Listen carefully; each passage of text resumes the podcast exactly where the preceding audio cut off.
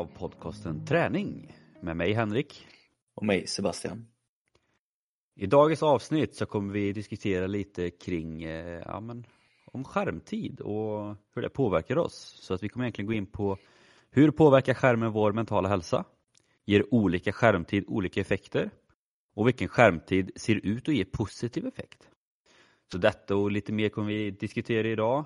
Och, men först och främst så har vi nått en milstolpe så vi ändå vill tacka er för. Vi har nått över 10 000 all time plays på våra avsnitt så att eh, stort tack för det och jäkligt kul för oss. Mm, det tackar vi så mycket för ja. Nästan en applåd, jag vet inte om det hörs men. Jag har, hört, jag har fått lära mig att man inte ska klappa i mikrofoner. Äsch, då, lägger, då får vi lägga in en egen applåd. Men... Nej men stort tack för det, skitkul. Nu går vi för 20 000. Jajamän. Förhoppningsvis på kortare tid. men som sagt, eh, dagens avsnitt är egentligen eh, Ja, men jag ska säga, vi har gått tillbaka till en klassiker. Vi har varit inne på idrottsforskning.se och hittat en artikel som vi ansåg var intressant. Och den släpptes 21 september 2022 och den heter Stor genomgång, så påverkar skärmvanor barns hälsa. Och forskarna då som har satt upp den här artikeln är Gisela Nyberg, Lisa Torell, Mats Hallgren, Ylva Trolle Lageros och Anders Nilsson. Och först diskuter vi har diskuterat den här tidigare och då har det varit liksom lite att ja, men vi tror kanske inte att det är så många som barn och unga eller kanske jättemånga föräldrar, vi har ingen aning som lyssnar, så kanske inte tar med så mycket men Sen läste vi igenom och insåg ändå att ja, men, även om det heter för barns hälsa och handlar mycket om barn och unga så tror vi ändå att mycket stämmer även in på vuxna. Liksom. Så att vi kände att men, vi, vi ger ett försök och artikeln börjar egentligen med att skärmtid förknippas ofta med ohälsa hos unga men det är mer komplicerat än så, menar forskare. Vi påverkas, men olika och inte bara negativt. Vad vi gör på mobilen och vad vi gör när vi inte använder den spelar också roll för vårt mående. Så vi ska helt enkelt ta reda på så att, vilka effekter ger skärmtid på vår främst då, psykiska hälsa.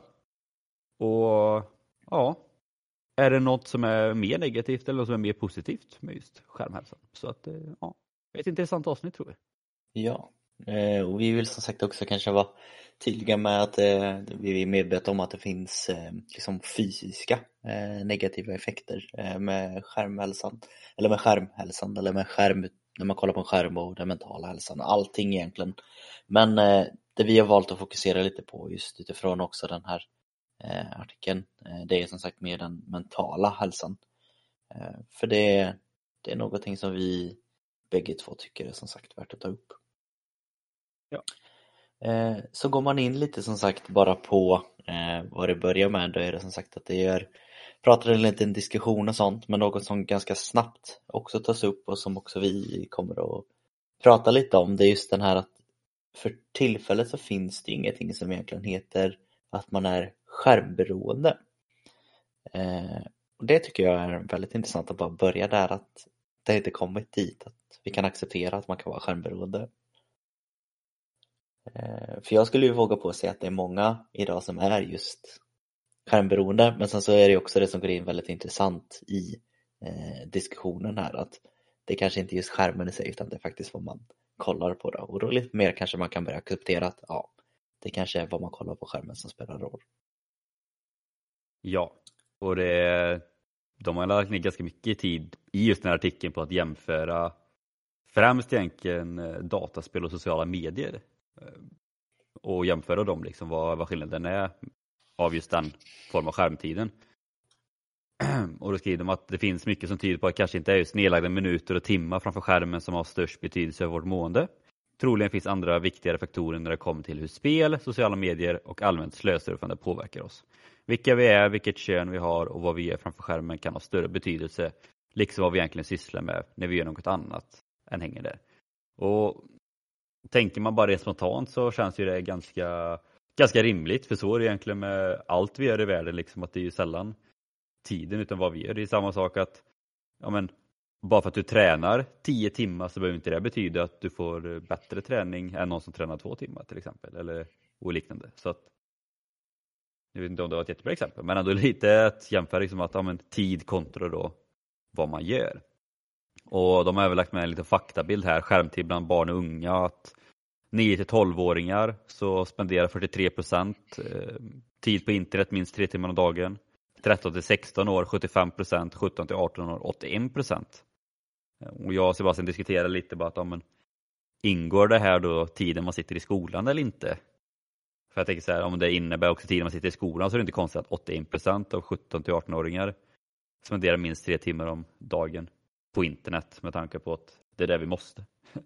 Ja, jag tycker också det är intressant just att diskutera skärmtid och skärmtid och är det väldigt svårt att ta, men det är samma där. Jämför man det med en gång eh, hur majoriteten av folk, 18 eh, plus, eh, spenderar liksom.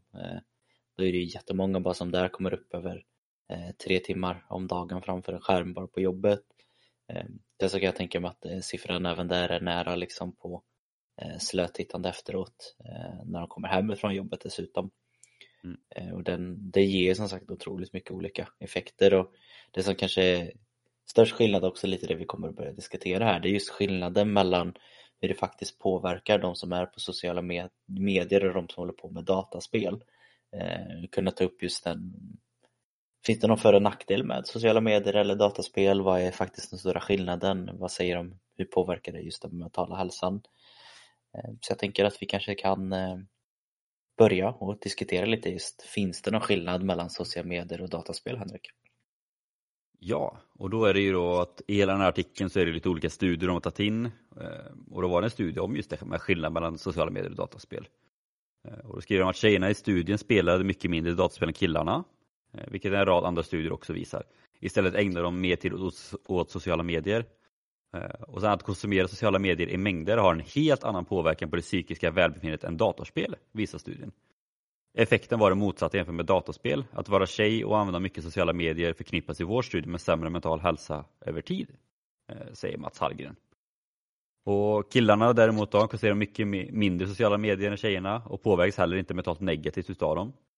Och vad könsskillnaden beror på fick de inte riktigt fram i den här studien, men det är väl mycket klassiskt som är nu för tiden, mycket med pressen och sånt, och vi kommer gå in lite mer på det senare. Eh, och sen mobbning på sociala medier kan spela roll och att man jämför sig med andra. Vi vet heller inte hur hjärnan påverkar eh, hos de som lägger mycket tid på sociala medier. Men potentiellt skulle det kunna påverka de viktiga signalsubstanserna dopamin och serotonin. Säger de. Mm. Och det som är intressant här egentligen är att de hittar liksom egentligen inget för just dataspel. Att det ska liksom ha en negativ påverkan på det psykiska välbefinnandet samtidigt som de hittar att sociala medier har det. Och det är också väldigt intressant med tanke på att det har man ju fått hört ända sedan man själv var liten också, liksom. man spenderar för mycket tid på att spela dataspel och, och att det inte är bra och det finns nästan inga positiva effekter alls av det. Och så läser man den här artikeln där de snarare nästan hittar bara positiva saker med att spela dataspel och nästan inga negativa grejer med det. Ja, så om man går in och kanske börjar lite mer diskutera just att vad är det faktiskt man skulle kunna se är en anledning till att faktiskt själva dataspelandet i sig eh, skulle kunna vara eh, en form av positiv påverkan för just vårt eh, psykiska välbefinnande. Någonting som de tar upp med en gång och något som kanske folk som är inne i det eller som man kanske kan tänka sig det är att även om man kanske sitter själv vid en dator så är det något form av socialt spel inkopplat i det. Oftast kan det vara så att folk sitter och spelar tillsammans. Det kan vara så att man har en konversation med någon som man inte alls känner men bara över dataspelet. Det är alltså redan där, eh, de positiva effekterna som man får eh, som människa och umgås i grupp får man via dataspelet. Eh, så det är ju en av de anledningarna till att man antar att dataspelet eh, ska ge de här eh, positiva effekterna. En annan mer är som sagt också att det är mer aktivt. Eh, det är inte riktigt bara det här att man får intryck och sen inte riktigt eh, gör något åt det utan att man bara påverkas som kanske sociala medier är. Utan i dataspelandet så är det någon form av uppbyggnad, eh, som sagt tillsammans med det sociala, hur man i en social grupp kan tillsammans slå sig ihop och klara något form av uppdrag. Det är oftast det som majoriteten av spelen kan komma eh, och ha fokus på. Är det så att man inte är eh, socialt utan det är ett spel där man spelar ensam så är det samma där att hur ska du kunna samla form av information och göra ett eh, problemlösning helt enkelt. Det är ju det man gör med dataspel. Eh, så det är väl också en stor anledning till att man ser de positiva effekterna med detta. Jag tänker också att här kan det vara lite intressant att liksom höra våra syn på så sociala medier och dataspel för att eh, både jag och Sebastian Ja, det går väl lite till och från beroende på det med jobb och sånt men eh, vi båda spelar ändå en del dataspel. Mm. Eh, jag vet inte, jag anser väl inte att vi hänger jättemycket på sociala medier på det sättet men det kanske skiljer sig också lite. Men, men om vi tänker så här då, som du jämför hur din hälsa, eller så här, vad, vad, vad, är positivt med till exempel sociala medier eller vad är positivt och negativt med dataspel? För jag vet ju, ofta när vi spelar, eller om jag tar från egen åsikt så är det mycket så att jag, när jag flyttade upp och började plugga i Karlstad så var det ju tack vare dataspel som du, jag och vår tredje kompis ofta kunde ha kontakt och prata och liksom, men hur är läget? Liksom. Det var ju vårt sätt att hålla kontakt med varandra. Mm. Och det var egentligen samma sak med ytterligare en eh, gammal klasskompis som pluggade i Örebro. Liksom. Då var vi ja, tv-spel som gjorde att vi, vi höll kontakten. Liksom. Och det, det blir en positiv påverkan för att man får det sociala på det sättet. Och det vet jag även om man tar överlag att många som kanske inte har jättemånga kompisar i sin närhet hittar jättemånga kompisar på nätet och på dataspel och sånt. Men sen vet jag ju också att när vi spelar att det är ju sällan det är bra stämning i slutändan när vi spelar. Det är ju ofta mycket eh, andra teammates som vi inte känner som brukar dra ner välmående på det här sättet. Alltså där. Så jag bara, hur upplever du att eh, dataspel liksom egentligen är mer positiv effekt än negativ och hur känner du med tanke på att vi ändå upplever i slutändan så är det mycket positivt men vi upplever ju också ganska mycket ilska. Ja. Alltså det är ju självklart att folk går runt och skämtar om det men går man och faktiskt ser vad, vad jag tror dataspel gör. Dels för oss, nu talar jag nog för båda men också för många som faktiskt använder det. Det är ju dels att man, man får någon form av socialt, det är väl det som majoriteten av många vill få ut utav det. Istället för att sitta och dricka en eller jag upplever det så här att folk som kanske säger att de ska träffas i, i verkligheten, de träffas, sätter sig någonstans, sätter sig på ett café, sen sätter de sig framför en telefon och sen så sitter de och pratar lite med varandra. Så på så sätt kanske inte jag ser någon stor skillnad mellan att sitta framför datorn och prata eller om man träffas där. Självklart är det positiva effekter utav att få den här kanske fysiska närheten, man tar i hand eller kramas när man träffas, det är sådana grejer och bara vara i grupp, det är jättebra. Men tar man faktiskt vad det kan ge, få ut för många utöver det sociala, det är ju verkligen det här någon form av eh, problemlösning som är otroligt viktigt eh, och kunna jobba i grupp. Eh, vi har skämtat om det tidigare också, men jag är rätt övertygad och jag vet även att det finns forskning på att folk som håller på med dataspel är generellt starkare i olika former av problemlösningar, även har enklare att jobba i grupp. Eh, det är ofta som du och jag slänger runt i tycker att det känns som att folk inte riktigt tänker på om man jobbar tillsammans. Hur kan man tänka så? De bara kör själva. Eh, självklart så sker även det i spelet men även i verkliga livet. Så jag tror ju där att många får med sig väldigt, väldigt mycket just på att lösa problem i grupp, vilket är, skulle jag säga, egentligen det som hela livet går ut på efter ett tag. Att man, man går till jobbet, man behöver lösa problem i grupp för att klara en uppgift på jobbet. Man kommer hem, man behöver lösa problem i samband med andra personer hemma, antingen eh, om man är själv kanske inte riktigt på samma sätt, men har man en familj, då är det där logistik och allting ska finnas. Eh, det är någonting som man aktivt jobbar med tillsammans med dataspel. Eh, sen så tror jag alltid att det är bra att få någon form av outlet för de flesta människor, antingen om det är via fysisk träning eller något, att, där man kan få göra av med både eh, energi eh, men även koppla bort sig ibland från saker som runt omkring sig kan påverka negativt som till exempel stress eller stress över jobb eller liknande. Men även faktiskt få ta ut känslor i form av antingen eh, att man blir lite arg eller att man blir lite ledsen eller att man helt enkelt bara ger upp ger upp på allting känns det ibland när man kan sitta och spela. Men jag tror att det, det är en bra, det är ett alternativ för eh, många tror jag att faktiskt kunna eh, få ta ut det med hjälp av dataspel. Eh, jag tror inte det riktigt påverkar mig så mycket negativt i alla fall utan det är väl enbart positivt skulle jag säga. Ehm, ja. Hur känner du? Nej men det är egentligen samma sak. Jag vet ju de tog ju upp här också i artikeln liksom att dataspel är ju bra på det sättet som du nämnde, liksom det, att det är mycket problemlösning, man måste tänka eh, liksom ändå mentalt påfrestande, man kan göra av med energi. Så det innebär ju sen liksom att när man slutar sen så är man ju uttömd. Man är trött och seg lite som det är samma sak när man vid, vid fysisk träning liksom att man kommer hem efter träningen, träning så är man trött, man är uttömd och allt sånt där. Och det är väl det som inte sociala medier får ut på samma sätt liksom utan det, Det är egentligen bara att man scrollar och blir fast och det är väl blicken som snarare blir trött istället. Och sen, sen är det jätteolika från person till person. Men jag vet ju i alla fall när vi spelar att har vi en, har vi en dålig dag när vi spelar, vi bara förlorar och vi har dåliga teammates och inget funkar så här, då, då är man ju vansinnig och man nästan vill rage-quitta liksom och bara stänga ner. Men sen så fort man stänger ner det så är det ändå så här bara att ja, då, då är man tillbaka, man är fortfarande trött och uttömd men känslan är liksom borta så fort man stänger ner spelet. Och det, det vet jag väl också att det är väldigt olika från person till person. Eh. Jag tänker det är mer på att vi vi har kanske lite svårt att acceptera att man kan förlora i saker. Det är väl mer vinnarskallarna där som Ja. går in och eh, gör att man blir lite irriterad där och då. Men sen så är det som sagt att det kanske inte är riktigt lika viktigt att vinna, vinna på ett spel som att klara något annat. Liksom. Jo. Jo. Nej. Nej men jag vet, det är samma sak, jag vet inte hur ofta jag säger när vi spelar Valorant till exempel att jag ska avinstallera skitspelet och sen dagen efter så är fortfarande och spelar och skitkul. Så det, det är ju så liksom. Men ändå, det är ändå kul att jämföra lite. Och ska vi gå tillbaka sen lite till just sociala medier också, det som också fått fram är ju egentligen främst det här eh, att det, ja, men det lockar fram tjejer, eh, men precis som skärmberoende ännu inte klassas som en diagnos, finns heller inget diagnos som heter sociala medieberoende.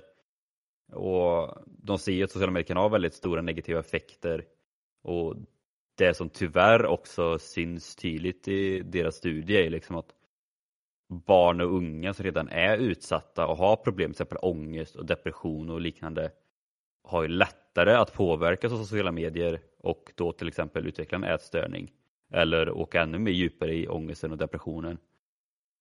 Vilket är väldigt tråkigt, för jag kan ju också tänka mig att många som mår dåligt också nyttjar sociala medier för att komma ifrån sin egna värld. Mm. Men om man då liksom kommer ifrån sin egna värld men internetvärlden får få den att må ännu sämre så har ju vi ett riktigt stort problem. Ja, alltså man, man ser ju det som sagt att det med de här sociala medierna, det är också så att det blir sämre mentalt över tid. Så längre man håller på med det så blir det ju också sämre och sämre. Eh, det som också sker är ju verkligen det Henrik tar upp där, det är det här otroligt sociala eh, yttre trycket som vi har pratat om extremt massor med gånger. Så liksom som exempel att utseendefixering, eh, man jämför livsstil, man har liksom koll på det här, det här kan de göra, det här kan inte jag göra. Eh, Man målar upp en form av eh, ett perfekt liv på de sociala medierna. Och är det sånt man matas med hela tiden då blir det som sagt den känslan att varför klarar inte jag av det här? Varför ser inte jag ut på det här sättet? Och jag tycker det är också konstigt ehm, att när det är sånt här extremt tryck och man ser det kanske framförallt i unga åldrar och det hade varit intressant att se om de kan få göra något liknande eh, på äldre eh, vuxna helt enkelt men vi har ju som sagt diskuterat vår hypotes kan man väl säga är att det är ganska likt eh, när man kommer upp i 18 års plus och Men det är också en ganska stor förståelse då att majoriteten av sjukskrivningar och folk som är deprimerade är kvinnor. Eh, Och då kanske det inte är så konstigt att om de, och det är även därför de dem då, att de är inne på sociala medier och jämför hela tiden. Måste alltid leva upp till det här perfekta livet. Eh, Då är väl även det en stor anledning till att de inte mår bra helt enkelt. Eh, Det som jag tycker är intressant att börja diskutera här just kring sociala medier, eh, det kanske är extrema åtgärder men det är ju sånt som vissa länder har börjat göra. Ett väldigt tydligt exempel är ju eh, det var Kina va, som gick in och aktivt tog bort all form av internet för unga. Eller är det jag som är helt ute fel? Eh, Ja, jag vet inte, men det hade inte förvånat mig. Jag för mig det, nu får någon rätta mig. Men att de aktivt tar bort för barn eh, under 18 eh, att de inte kunde Det var väl under, antingen under en viss specifik tid eller så var det helt att de tog bort skärmtid, sociala medier och dataspel för unga. Det enda de kunde fokusera på var studierna och andra fysiska aktiviteter.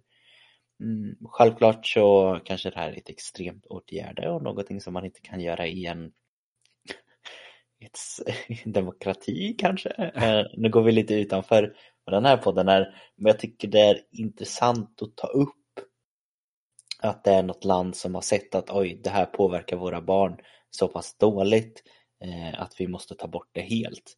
Eh, det är i princip som att ingen hade kanske argumenterat emot om det kommer en ny form av ja men faktiskt ny form av drog, beroendeframkallande drog som framförallt barn använder och sen så säger staten liksom att nej, det här är förbjudet för barn. Det hade nog ingen i något land sagt, nej men vi kanske ska ha kvar det, vissa barn kanske mår bra av det. Men det är kanske lite det man på viss del skulle kunna eh, jämföra sociala medier med, speciellt eh, att, i och med att det är utformat enbart från sociala medier. Hur ska vi kunna få hjärnan att bli så pass triggad att den inte ska kunna sluta med det här. Den ska välja just vår hemsida. Eh, det ska göra att den blir så, får så mycket dopaminpåslag som möjligt. Det ska i princip vara omöjligt för dem att komma bort härifrån. Eh, det är väl lite det som ett beroende är, tänker jag.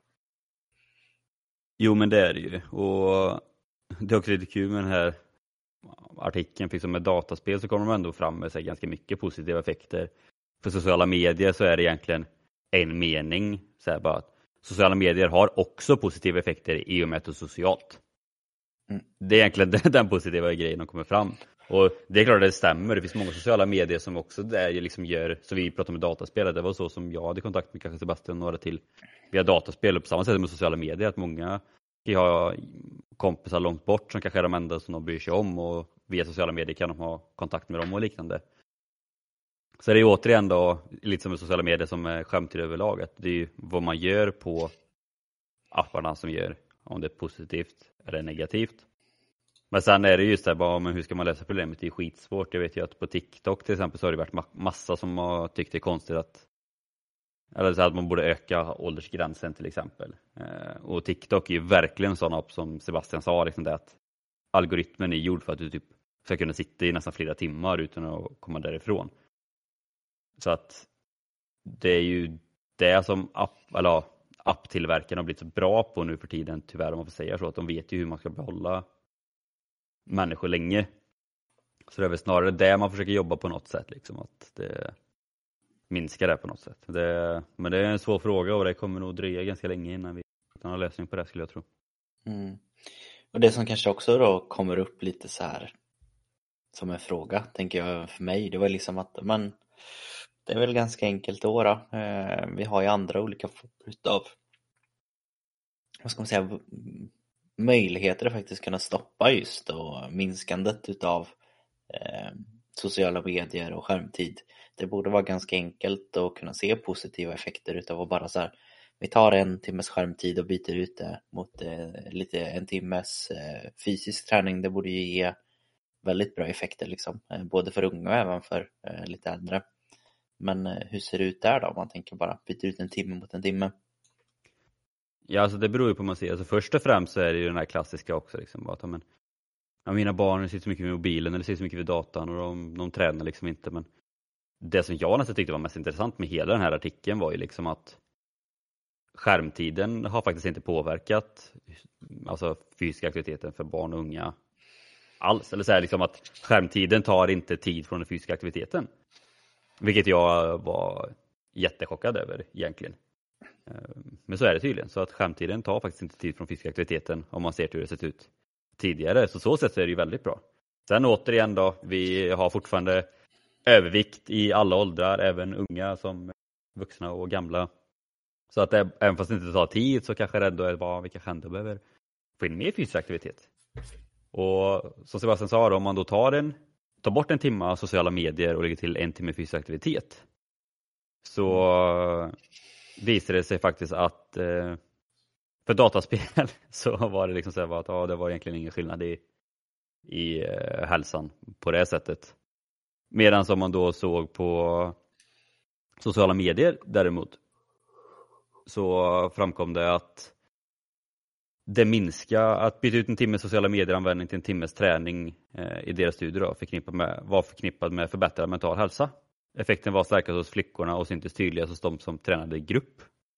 Skriver mm. Att däremot byta en timmes dataspel till träning hade ingen sån effekt. Eh, så att det är egentligen bara ett bevis på vad de har skrivit tidigare i artikeln, just det att det är sociala medier som ofta får oss att må sämre. Dataspel alltså, har inte jättemycket påverkan på vår mentala hälsa. Och därmed blir det liksom då att om vi då tar bort en timme sociala medier som främst kanske påverkar vår hälsa negativt Om vi då istället lägger det på fysisk aktivitet som ja, rent fysiskt får oss att må bättre men även mentalt.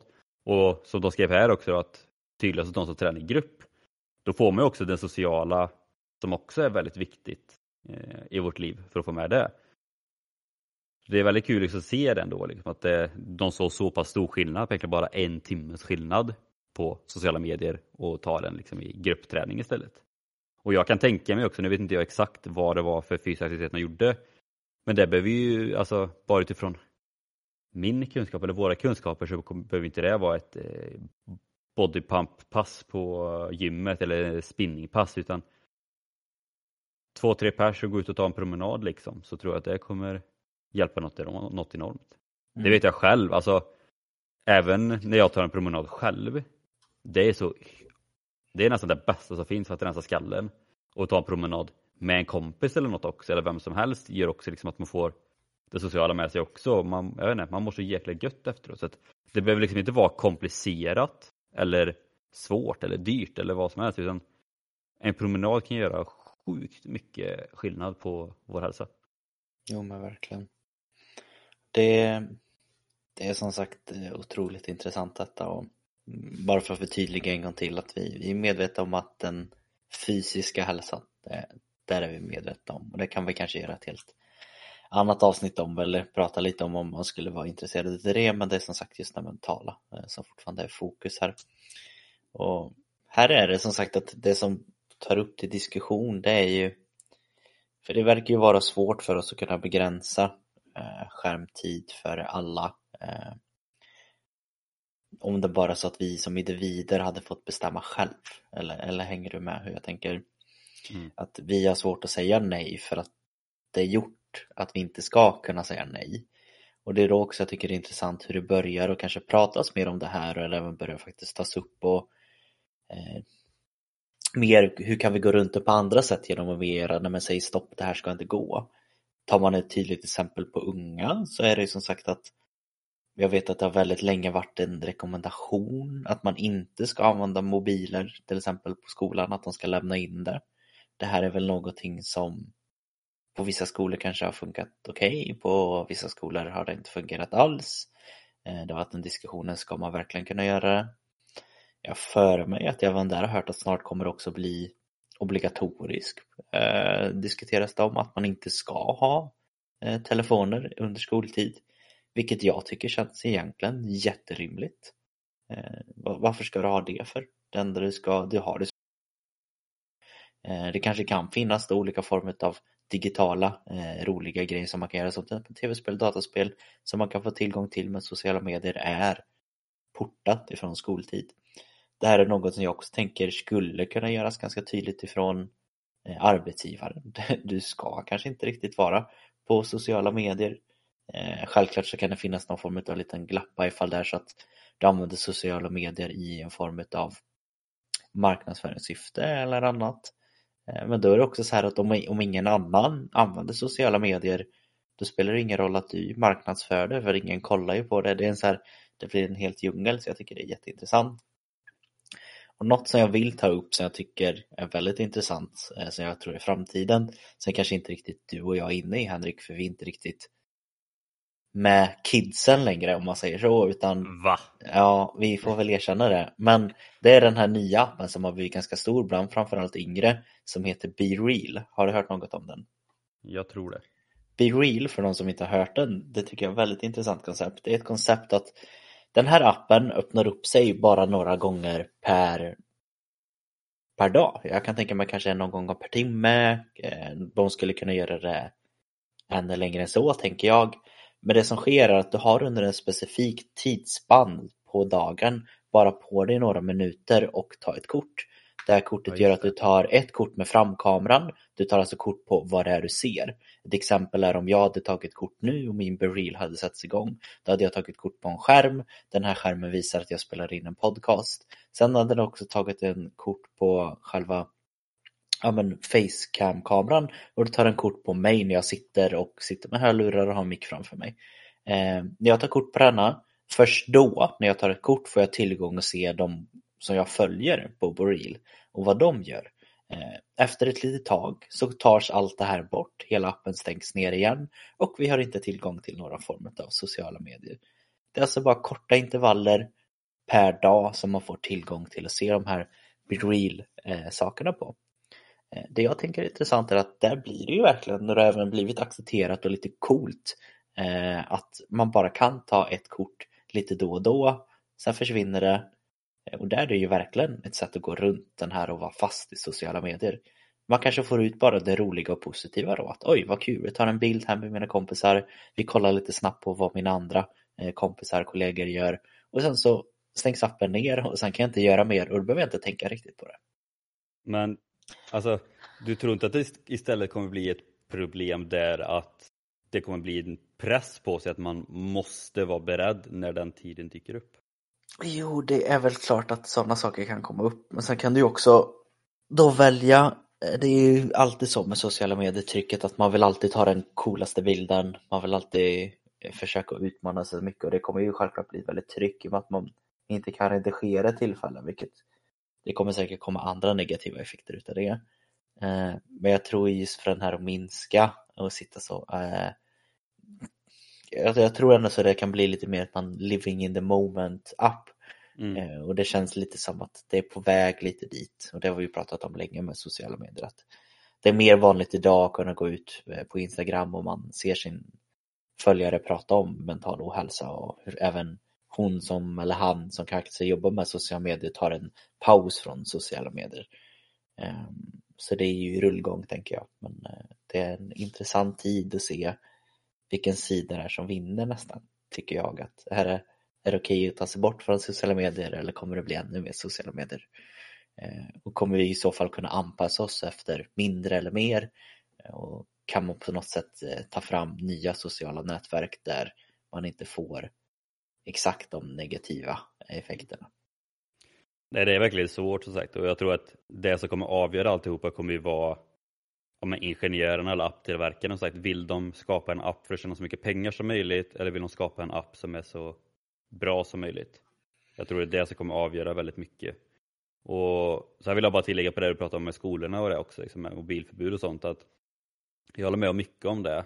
Sen typ det enda negativa jag läst om det och jag läst från vissa föräldrar som kommenterar liksom så här också att barn som kanske är mobbade och inte har några kompisar på sin skola kanske bara har sina kompisar via sociala medier och liknande mm. och liksom då kanske också chansen är större att de blir alltså, mobbade för att de andra inte heller kan ha sina mobiler och liknande. Men så, alltså allting blir så jäkla svårt, det är såklart det finns för och nackdelar med allting och det är ju ett problem som vi i hela världen behöver ta hand om. Liksom. Och det gäller egentligen inte bara barn och unga heller, utan det är som sagt när vi läste den här, liksom, att mycket av det vi pratat om idag gäller ju även vuxna också. Skillnaden är så bara att studien är gjord på barn och unga, men jag kan nästan garantera att resultaten har sett likadant ut på majoriteten av vuxna också. Och jag vet ju också att på många arbetsplatser är ju egentligen som en fortsättning av skolan liksom. Alltså med sociala medier och det är viktigt att hänga med och liksom allt sånt där. Liksom. Det är ju helt vilken arbetsplats man är på. Men om, alltså, förr så kanske det var mer att det var skillnad mellan skola och arbetsplats, men idag känns det som att det spannet har förlängts på ett sätt. Ja, dels är det ju för att eh, vi är väl tidiga generationer till det, men vi har liksom ändå så växt upp med, och även de som är äldre än oss självklart, men de har liksom ändå så var så pass unga att de växte upp på något sätt mer med sociala medier vilket är naturligt att de tar med sig det när de fortsätter att jobba och det kommer ju mm. successivt bara bli mer och mer att sociala medier är inkopplade till arbetet. Eh, jag ser det kanske inte, om man tar från min åsikt, ser kanske inte att en lösning är att ta bort sociala medier. Jag tror vi är eh, alldeles för långt inkörda det. Det kommer inte gå. Det är någonting som är en del av vårt liv. Ehm, det är en naturlig del. Det ska finnas. Det är mycket andra positiva saker som kanske inte är ihop med social och mentalt som man kan få ut av sociala medier. Men eh, något behövs göras och framförallt om vi kommer snart ta nästa steg in i sociala medier med form av virtuella sociala världar. Ehm, där behövs det göra något. Där får vi se om det är lösningen eller om det blir värre. Men det får framtiden helt enkelt ja. se. Vi, vi får helt enkelt se och sen när lösningen eller nya problem har uppkommit så får vi ta ett nytt, eh, nytt avsnitt om det. Ja, så någonstans där avsnitt eh, 1082 ja. kanske. Då, då, då kan vi diskutera och prata vad vi sa eh, i det här avsnittet. Ja. Men ska man sammanfatta lite då så kan man ju ändå liksom säga att sociala medier är inte jättebra för vår mentala hälsa. Eh, dataspel är lite bättre. Så att eh, om ni har några barn och unga där hemma så är det bättre att de spelar dataspel än sociala medier. Men samtidigt så är det ju återigen liksom att har de möjlighet kanske till lite mer fysisk aktivitet så är det bara bra. Liksom. Alltså, även om dataspel här ändå visar på många positiva effekter så finns det fortfarande en gräns. Liksom. Alltså, det, det är fortfarande bra att fortfarande ha ett vanligt liv, andra hobbys eller bara träning och sånt så att det inte bara blir för mycket. Och till er som lyssnar också, alltså ta en funderare själva på men hur mycket tid lägger ni på sociala medier? Ger det ens er den effekt som ni tror att den ger? Eller får ni också bara sämre effekter av det egentligen? Att det har blivit ett beroende som, fast ni egentligen inte vill ha det? Mm. Bra avslut, jag har inte så mycket att tillägga där faktiskt. Det är perfekt. Annars är det väl som vanligt då, helt enkelt att vi tackar just er för att ni lyssnar. Eh, det är vi väldigt tacksamma för. Eh, rekommenderar kanske att man ska gå in och dela den här podcasten till någon som man känner att oj, du behöver ha lite koll på din sociala medier-tid eller något annat. Eh, och är det så att du har mer frågor kring det här eller något annat så kan du ju gå in på våran Instagram, ett Traning podcast och skicka ett meddelande Eh, antingen om dagens avsnitt eller om du kanske vill ha eh, ett ämne som du kanske brinner lite extra för och vill veta lite mer om som kanske om träning eller kost eller vad som helst. Gå in och skriv till oss på eh, Instagram helt enkelt. Ja ja. Annars så mm. tackar vi för oss helt enkelt och vi hörs nästa vecka helt enkelt. Mot 20 000, det gör vi. Ha det gott.